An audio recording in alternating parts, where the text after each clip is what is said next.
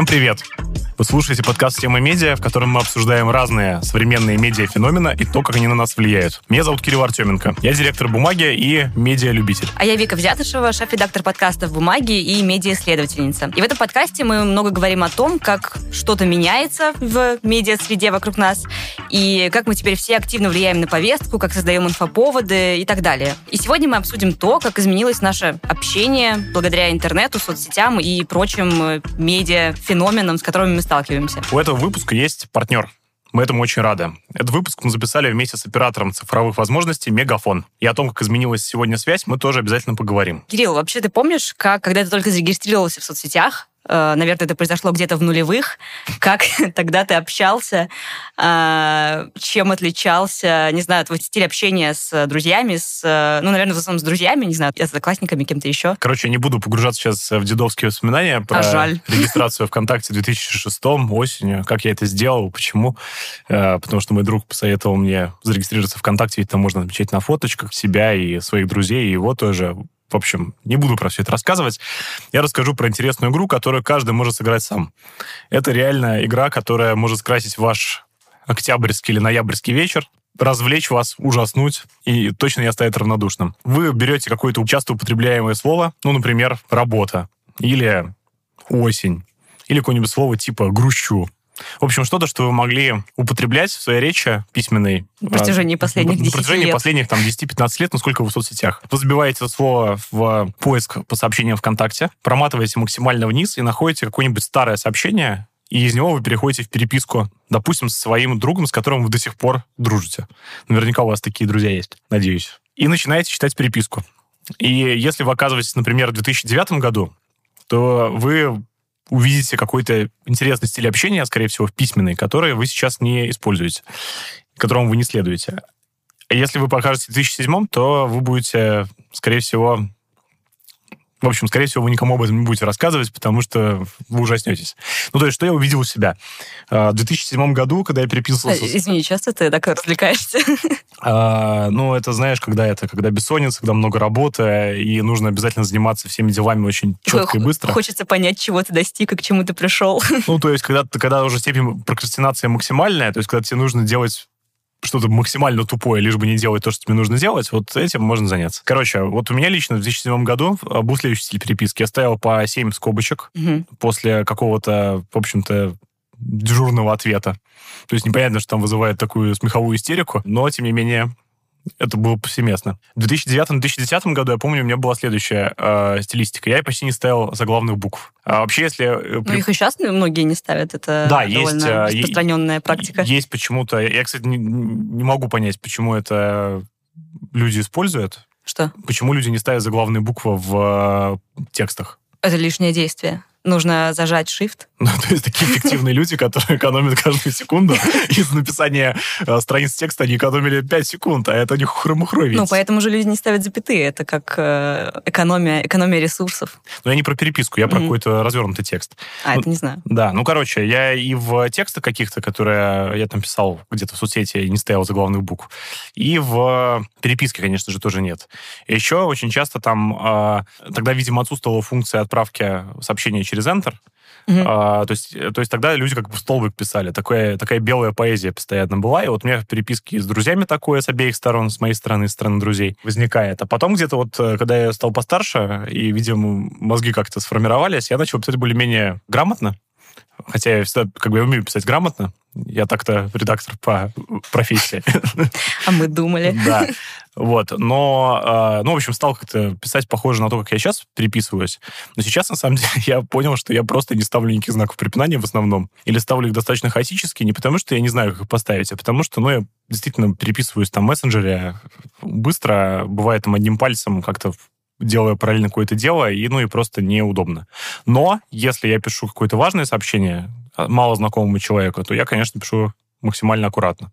Вот Слушай, такой у меня экскурс. А, думаю, что все утомились, поэтому расскажи про свой опыт. Слушай, у меня, мне кажется, было хуже. Я так не делала, точнее, не заходила в свои сообщения, ну, давно в старые, но в какой-то момент я почитала свою стену во ВКонтакте с, не знаю, года 2007 или около того, ужаснулась и удалила все, потому что, мне но кажется... Это разумно, это за это сейчас уже можно и... Да, но вот ты не ставил большие буквы, а я, ну, был какой-то очень короткий период, когда мне было лет 14, когда я ставила, наоборот, большие буквы там, где они быть не должны.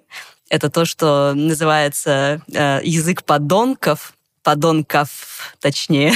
а, кстати, так? у меня такой-то период тоже был, но это было до ВКонтакте, потому что э, 14 мне было, получается, в 2005 году, а тогда мы общались на форумах школы и класса, вот, и тогда подонки были очень модные. Тогда мемы жили, как мы знаем, из одного из нашего старого выпуска дольше, чем сейчас, и поэтому язык подонков тоже сохранялся там несколько лет, мне кажется. Да, я помню, что тогда еще все были популярны всякие субкультуры типа эмо и все прочее, э, и все ставили себе на аватарке какие-то очень э, мрачные, заблюренные и депрессивные фотографии и делали себе совершенно сумасшедшие ники, которые могли занимать по несколько строчек, и обязательно они были написаны разным регистром, то есть там 500 больших букв, еще 500 маленьких. В общем, читать это было совершенно невозможно. И если и что, честно... Ты, ты этим занималась? Я не помню. Вот э, в переписке, ну, мне ладно, кажется... не скромничай, занималась. У меня был такой ник, да, да, к сожалению. Нет, меня эта хрень миновала. честно скажу. Да, мне кажется, это довольно быстро прошло, и я вот сейчас даже пыталась вспомнить вообще, с чего начался этот язык подонков, почему он был популярен, почему он в какой-то момент как бы изжил себя. Пишут, по крайней мере, про то, что его корни уходят э, в один из э, интернет-форумов, популярных в нулевые, который назывался удав.ком. Э, и, в общем-то, там как-то люди начали общаться на таком языке, быстро подхватывали друг у друга всякие эти вещи. Там же зародились э, разные мемные выражения, свойственные этому языку, типа «автор жжет» и вот эта вот всякая дичь. Вот. Ну и потом это, видимо, как-то постепенно перешло и в другие, на другие площадки, на другие форумы, соцсети и так далее. Но, в принципе, наверное, когда вот о том времени, о котором я говорю про себя, то есть о 2007, наверное, году, в это время, мне кажется, уже на излете был совершенно этот язык, но его как-то использовали, мне кажется, для вот всяких ников и прочих вещей. Я прочитала интервью, которое на ленте.ру вышло в 2013 году. Это интервью Андрея Коняева с лингвистом Александром Бердичевским, как раз об этом языке подонков, еще он назывался албанским языком, олбанским языком, а, да, нужно обязательно уточнять. И, э, в общем-то, да, они тоже говорили о том, что тогда были популярны какие-то диалоги в духе «вот, язык подонков, русский язык, мы опять убиваем, теряем наше э, самое дорогое, наше культурное богатство и так далее, весь ваш интернет как-то э, коверкает и поганит русский язык». Но на самом деле это был, по сути, просто сленг, который был популярен одно время, и мне кажется, еще одна из причин в том, что в нулевые, ну, как мне кажется, да, сейчас интернет это все-таки для всех ну, это то, что без чего никто не живет, это то, что пронизывает абсолютно любую часть нашей жизни. А в нулевых, не знаю, ну, по крайней мере, у меня э, понятное дело, не сидели родители нигде во ВКонтакте или в соцсетях, на форумах и так далее. И это, мне кажется, была какая-то более ну, не то чтобы маргинальная история, но это было какое-то пространство все-таки для ограниченного сообщества людей, и, соответственно, э, там да, возникала особая культура, особый сленг, э, как, например, вот этот албанский язык. Да, а... и, и, и вот извини, просто я хотел угу. добавить, что мне кажется, что как раз интернет воспринимался как гораздо менее демократичная среда, чем сейчас. То есть понятно, что там людьми, которые были в интернете, он воспринимался как пространство абсолютной свободы, но людьми, которые приходили в интернет э, эпизодически за какой-то информацией, он, как мне кажется, воспринимался как скорее как э, типа газета, где должен быть корректор, редколлегия, которая, значит, определяет повестку и все такое. А, и в этом смысле, конечно, был у людей, людей, рвался шаблон. То есть люди не понимали, почему они читают текст, размещенный в публичном пространстве, который неграмотен нарочито, э, который э, э, содержит мат, который э, интонирует странно, и они возмущались этому. Но при этом мне кажется, что возмущались те же самые люди, которые сейчас э, комментируют там в Фейсбуке и Одноклассниках э, на таком русском языке, который, ну, в общем, представлять в страшных кошмарах не хочется. Да, но это мне понравилась, кстати, мысль, которую в этом интервью э, высказывает Бердичевский, о том, что тогда пользователи, по сути, они просто хотели отстоять свое право на то, чтобы писать неправильно. Ну, какое-то, в общем, право говорить на том языке, на котором они хотят, коверкать его так, как они хотят. При этом он тоже говорит, что на самом деле сам феномен таких искажений э, орфографических, он, разумеется, не новый, его можно встретить в какой-то там классической переписке, тоже когда люди намеренно э, занимались такой игрой со словами, по сути. Как ты думаешь, а, в 2021 году по сравнению с тем, как это было 10 лет назад, 15 лет назад, а, общественный договор стал более мягким по отношению к переписке с ошибками, к отсутствию знаков препинания. То есть, короче говоря, люди спокойнее относятся к тому, к тому когда им э, пишут там, сообщение, в котором, которое не идеально э, написано по-русски. Ведь там феномен граммар нации, который появился вот примерно в те же годы, когда э, правили подонки в интернете, э, как ответ, на самом деле, подонковскому языку. Ну, как бы это душный, в общем-то, феномен, хотя достаточно смешной. Но э, мне кажется, что сейчас э, редко встретишь комментарии, в котором люди тыкают носом другого участника треда в ошибке орфографические. Ну, то есть это как будто бы даже считается дурным тоном. Типа обращать внимание на, на орфографические функционные ошибки. Потому что это как главное донести информацию, и все спешат, и все такое. Вот у тебя такое же впечатление или другое? Ну, я, честно говоря, не очень помню про феномен граммар нации в те времена, насколько он был развит. Может быть, я как-то так с этим не очень сталкивалась. Но сейчас, мне кажется, да, мне кажется, что действительно нет такого ну, то есть мы, безусловно, наверное, подмечаем ошибки, особенно если их много, и они как-то мешают восприятию сообщений и так далее. Но я очень редко видела именно такие примеры глумления. Единственный, наверное, э, кейс — это какие-то чаты, там типа районные чаты, соседские чаты. Я состою в этом всем, и там, конечно, тоже сидят очень разные люди с разным уровнем образования. А, и иногда, когда дискуссия заходит слишком далеко, например, когда, я не знаю, сталкиваются антиваксеры и люди, выступающие за вакцину, виду. Но когда уже дискуссия переходит на уровень прямых оскорблений... Прямых, да-да-да, э, реально. К чему приходит любая качественная дискуссия, как мы понимаем. Да, то в какой-то момент кто-то может э, сиронизировать над человеком, который, я не знаю, э, совершил какую-то очень глупую орфографическую ошибку с позиции, что как бы вы здесь мне что-то объясняете. Ну, это, наверное, единственный пример, когда Ну, то есть, иными словами, это, в принципе, такая, так, такая же, в общем-то, некрасивая штука, как и прямое оскорбление. Ну, то есть сказать, что ты ошибся, ты вообще научись сперва грамотно писать, а потом что-нибудь мне пиши.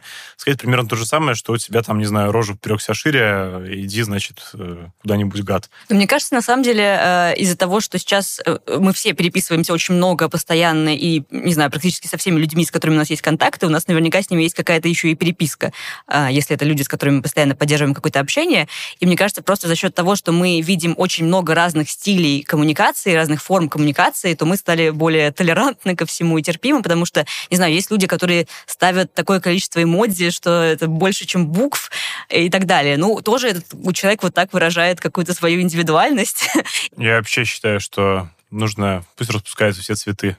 Если человек сумел... Э, если человек как бы издает звуки и э, воспроизводит буквы, из которых я могу понять, что же он хочет мне сказать, то это уже большая удача, и э, ни, ни в коем случае не осуждаю никого. Мы в этом подкасте решили поговорить э, с, о том, как меняется наш язык э, в интернете с человеком, который профессионально в этом разбирается, который очень много об этом знает. Наш первый гость Владимир Пахомов, научный сотрудник Института русского языка РАН, главный редактор портала Грамота.ру, председатель филологического совета «Тотального диктанта», а еще Владимир, сведущий подкаста «Розентали Гильденстерн», который выпускает студия «Техника речи». Очень советую всем этот подкаст. Э, в нем э, в разных сезонах обсуждаются разные а, аспекты русского языка, того, как он меняется, того, что с ним происходит, а, каких-то отдельных, а, не знаю, сложностей, которые у нас вызывает язык, например, какие-то нормы орфографии, пунктуации и прочего. Давай послушаем, что говорит Владимир. Когда мы все стали массово писать, когда смс появились, лингвисты уже тогда, это где-то ну, лет 20-25, а то и 30 назад, заговорили о том, что у нас появляется некая третья форма. Вот раньше была книжно-письменная, письменная речь и речь устная разговорная. Появилось нечто третье, то, что назвали письменной разговорной речью, когда мы пишем, но то, как мы пишем, надо сравнивать не с письменной речью, а с устной, когда мы не соблюдаем прописные строчные буквы мы игнорируем, мы не ставим знаки препинания, зато мы максимально используем все те значки, которые могут передавать интонацию, мимику, то, что нам необходимо при устной речи. А более поздние — это, ну, если не полетевшие все, то меняющиеся нормы этикета. В этой коммуникации сталкиваются носители языка э, разного возраста. И, соответственно, это разный взгляд на культуру общения. Люди ну, такого старшего, почтенного возраста, ожидают обращения по имени-отчеству, ожидают обращения со словами «уважаемый», «дорогой», «глубоко уважаемый».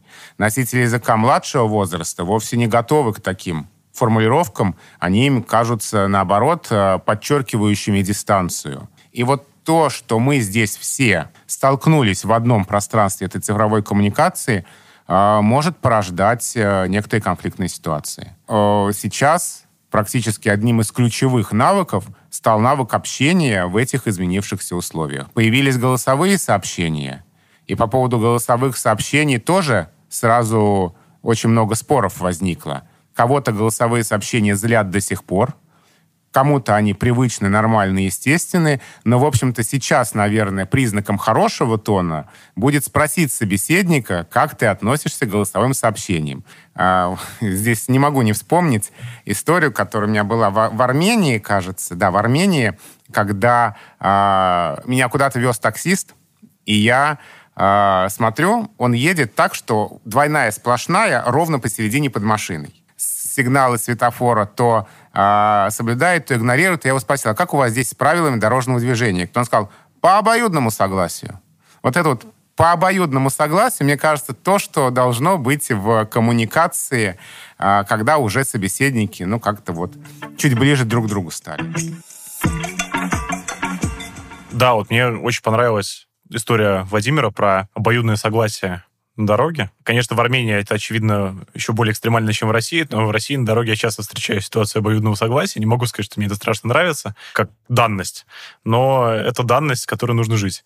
Так вот, э, мне кажется, с общением в интернете сейчас произошла похожая ситуация э, от иерархии, в которой есть правила, которым должны все следовать, от иерархии и шаблонов.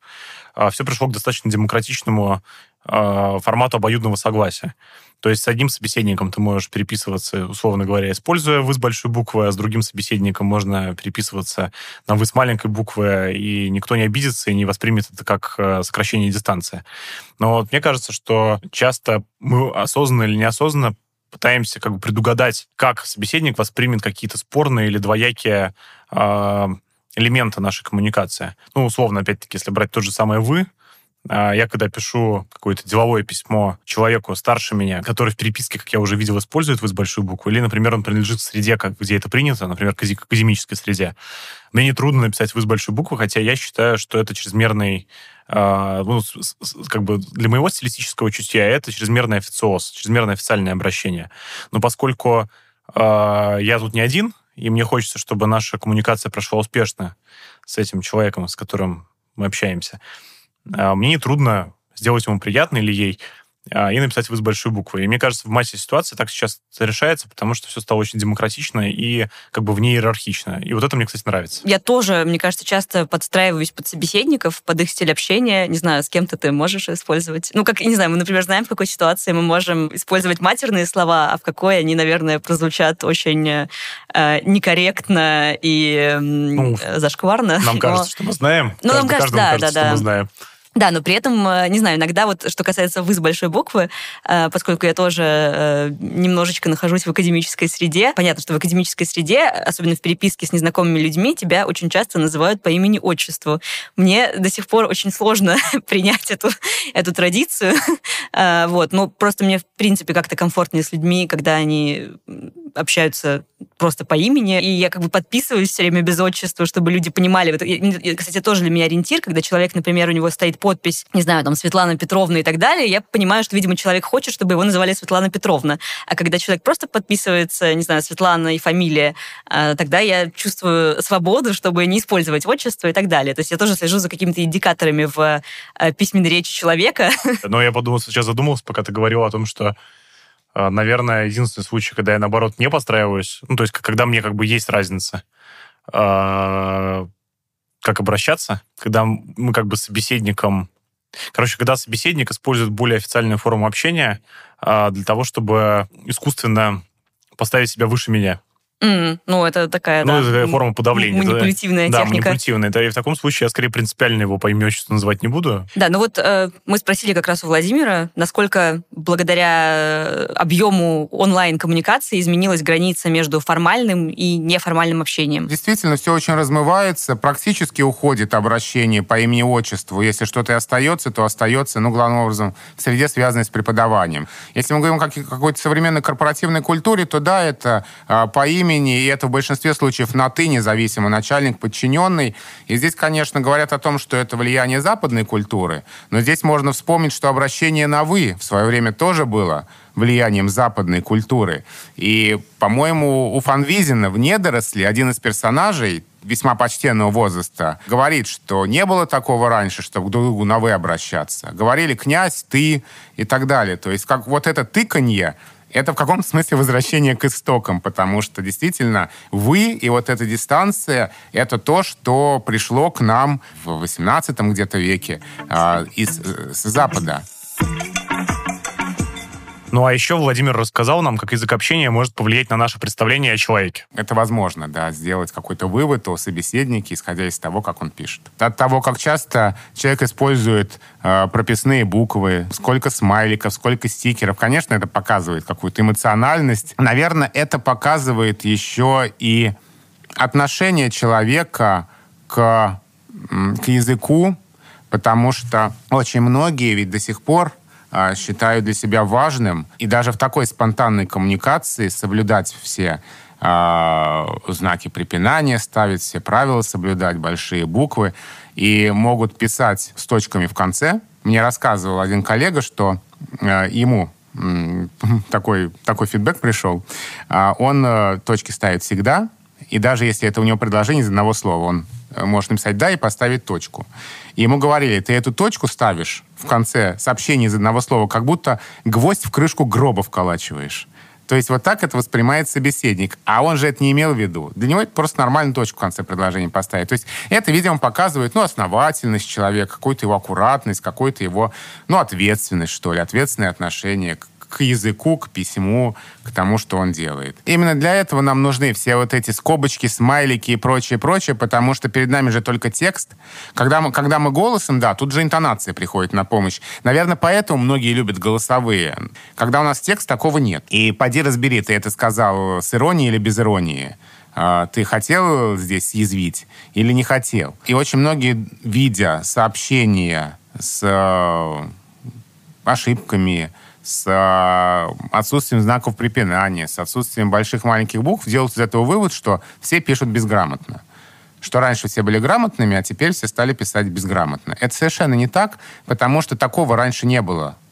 Это сравнение большого и красного. Потому что никогда прежде в истории люди не имели возможности так массово обмениваться текстами. Если бы все вот эти инструменты, которые есть а, у нас сейчас, дать предыдущим поколениям, очень большой вопрос, какой там был бы результат.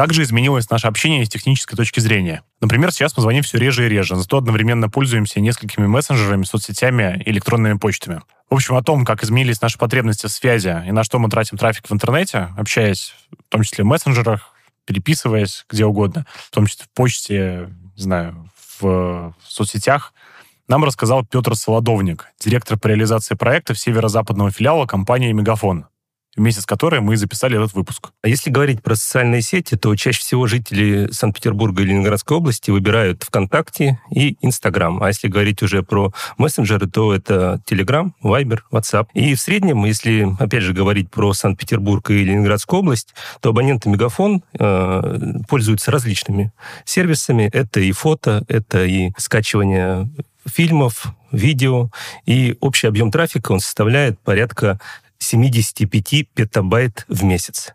Это огромный объем трафика. Ну, такое, например, сравнение проведем. Это примерно 6 тысяч фильмов в качестве 8К. Вспоминается 2020 год, и как раз вот из-за изоляции, из-за пандемии, э, все ушли на удаленку. Здесь мы наблюдаем увеличение онлайн-активности, причем людей всех возрастов абсолютно.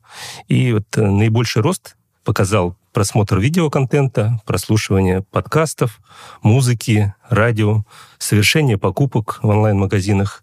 Сейчас вот, э, ну, онлайн-игры, они выходят, ну, если не на первое, то, наверное, в топ таких первых мест по потреблению там трафика. Ну, конечно же, выполнение каких-то рабочих обязанностей.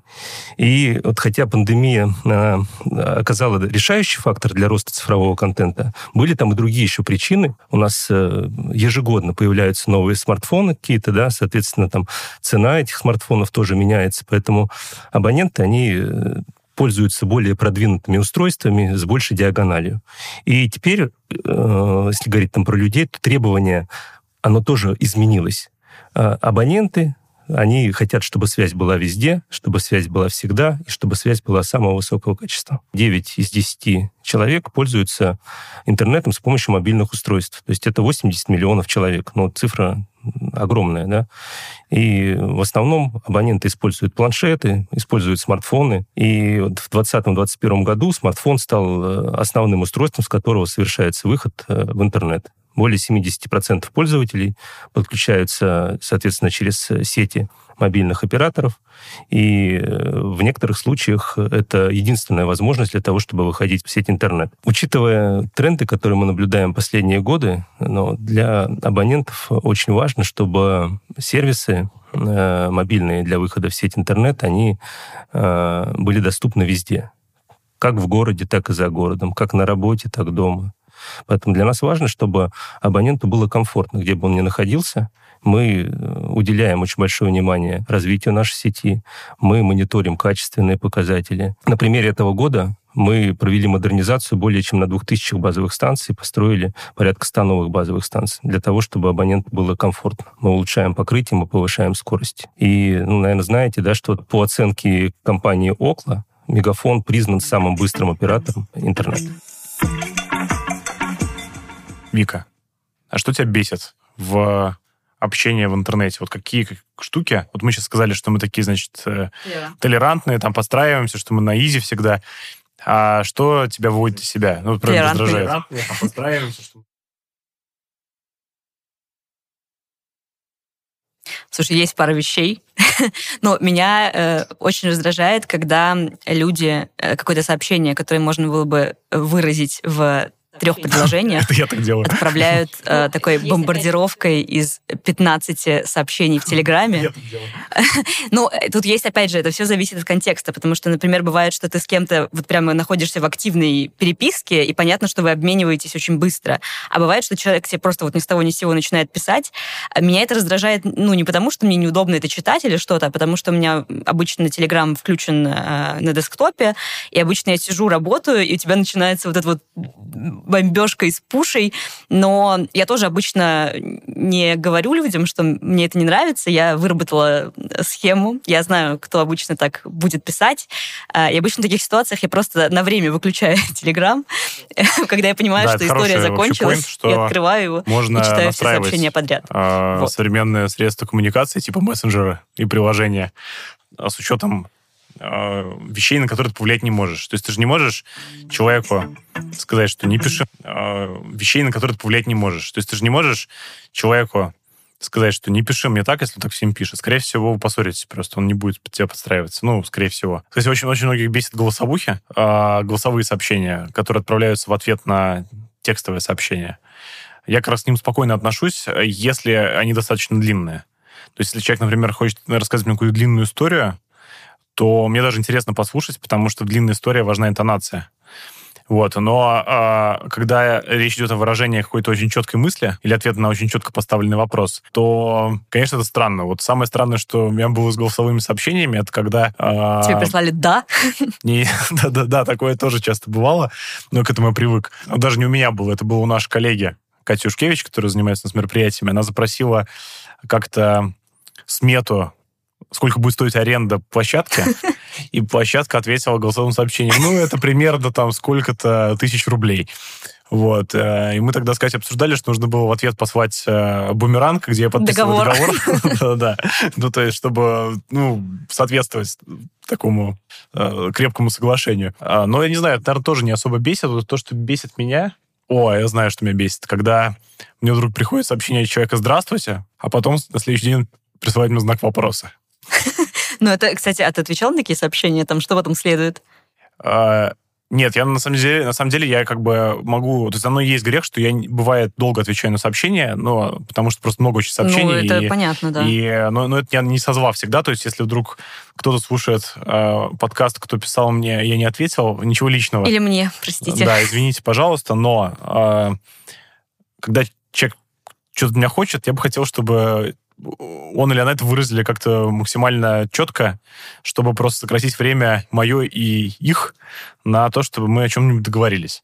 Вот. А, Ну и, соответственно, когда человек пишет там... То есть я сам, когда от кого-нибудь, от кого-нибудь что-нибудь хочу, я пишу все в одном сообщении максимально коротко по возможности. И четко. Да, типа, я там, не знаю, можете, пожалуйста, сделать то-то, то-то, то-то для нас на таких-то условиях, в такие-то сроки. э, э, Мы будем очень признательны. Спасибо, пожалуйста. И мне, на самом деле, пришла мысль в голову, почему теория, почему людям не нравятся голосовухи, помимо того, что они могут отнимать много времени, но, мне кажется, вообще э, вся среда э, соцсетей и так далее, она, по крайней мере, такого общения, да, digital, Асинхронно. во-первых, она асинхронна, а во-вторых, эм, она, ну, не то чтобы предсказуема, но мы рассчитываем на то, что мы можем очень быстро получить какое-то представление из сообщения, какой-то месседж сразу считать. То есть мы, э, мы можем, да, очень быстро из переписки э, понять, там, что от нас хотят и так далее. Очень редко встречаются сообщения, не знаю, там, на 500 абзацев, потому что это тоже э, такая более э, быстрая, короткая э, форма коммуникации и так далее. А из голосовухи на 5 минут, вот ты смотришь на этот файл,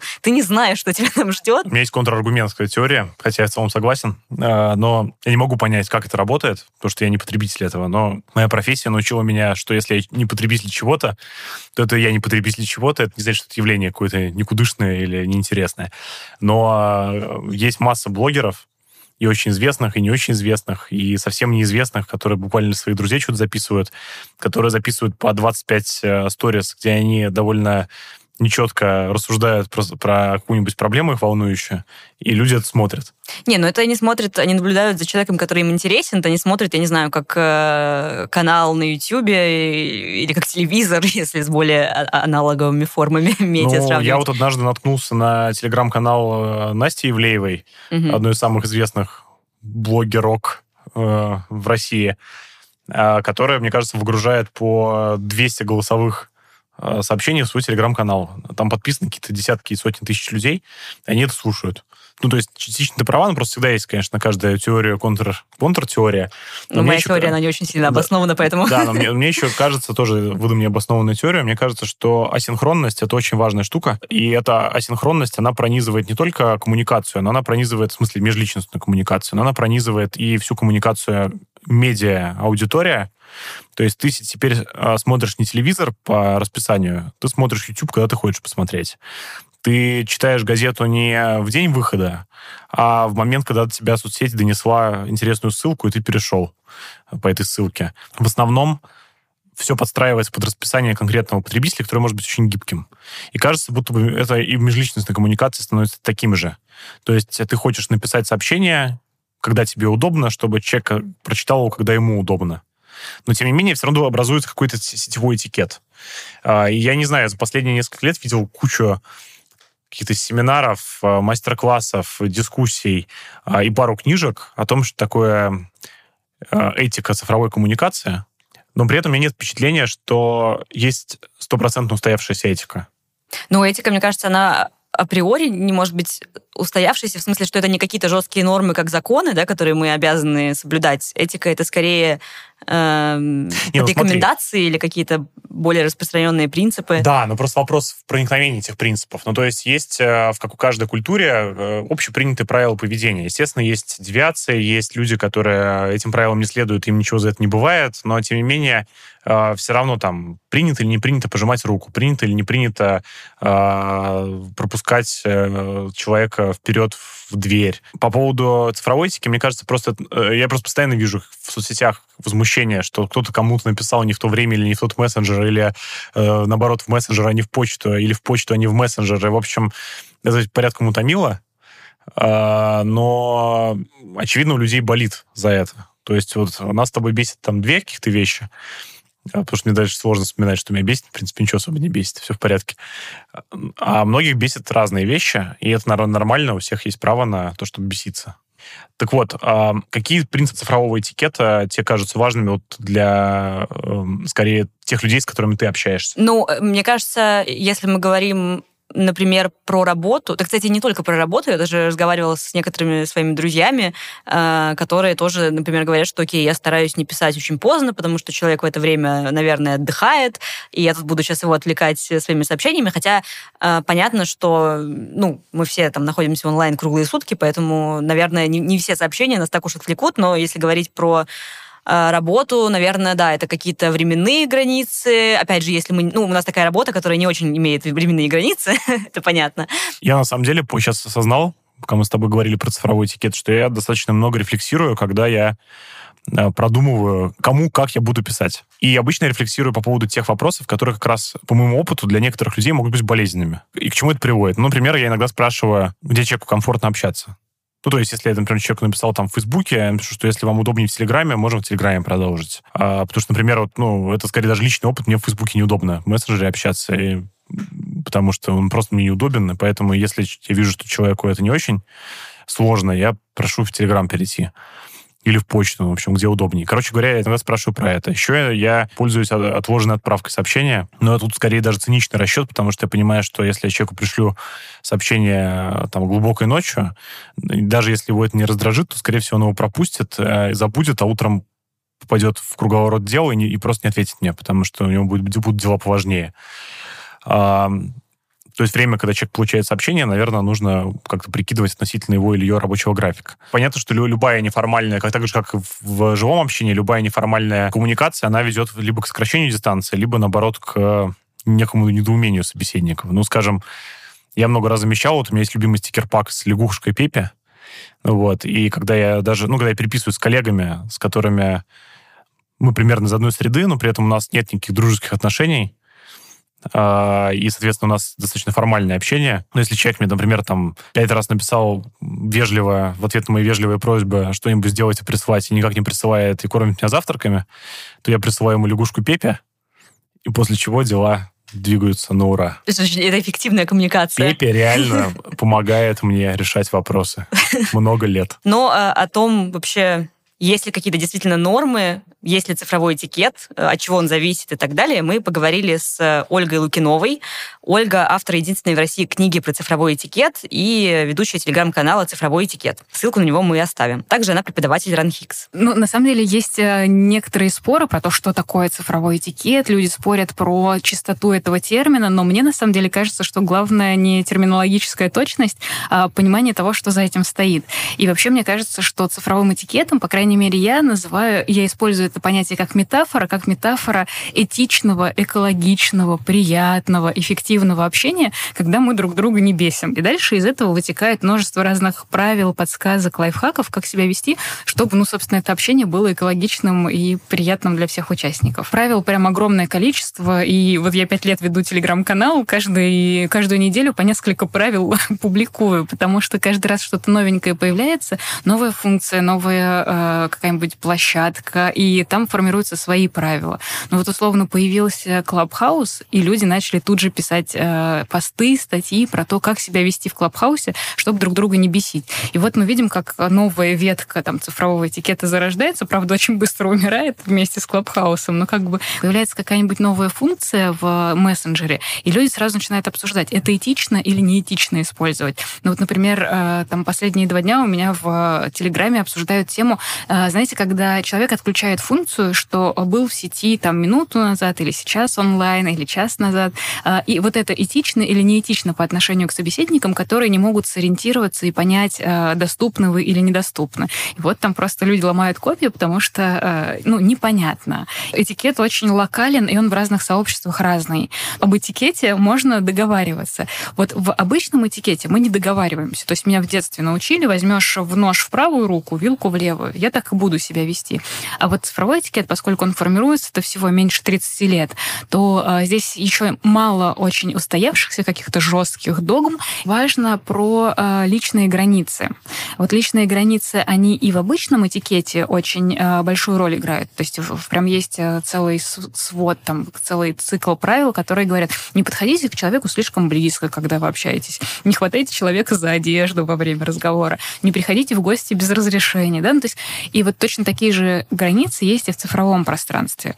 А, например, если мне кто-то звонит поздно вечером по рабочим вопросам в нерабочее время, он вообще-то нарушает мои границы. Если кто-то выкладывает фотографию в Facebook, меня отмечает и даже не спросил меня, готова ли я, чтобы моя фотография была выложена с отметкой, это тоже нарушение границ. Мне кажется, что еще важное правило такое, которое есть в обычном этикете, это правило демонстрации позитивного отношения. Я поздоровалась, я поблагодарила, я извинилась, я как бы показала, что я позитивно настроена. Поэтому важно следить за тем, как ты звучишь. Например, может быть, отказаться от очень коротких сообщений, когда э, мы говорим там «я не приду», да, э, и что я теперь должен с этим делать. Э, ну, вот какие-то короткие сообщения, которые мы можем развернуть, э, добавив просто как минимум «скажи, пожалуйста, что мне теперь с этим делать», э, уже звучит не так агрессивно. Я недавно читал какой-то материал на английском, где э, утверждалось, что поколение Z, то есть люди младше нас с тобой, Вика, на 4-5 лет, считают, что телефонный звонок — это куда большее вторжение в частную жизнь, чем сообщение в мессенджере, в ну, личное сообщение в мессенджере. Вот вроде мы постарше, но я тоже так считаю. Я тоже.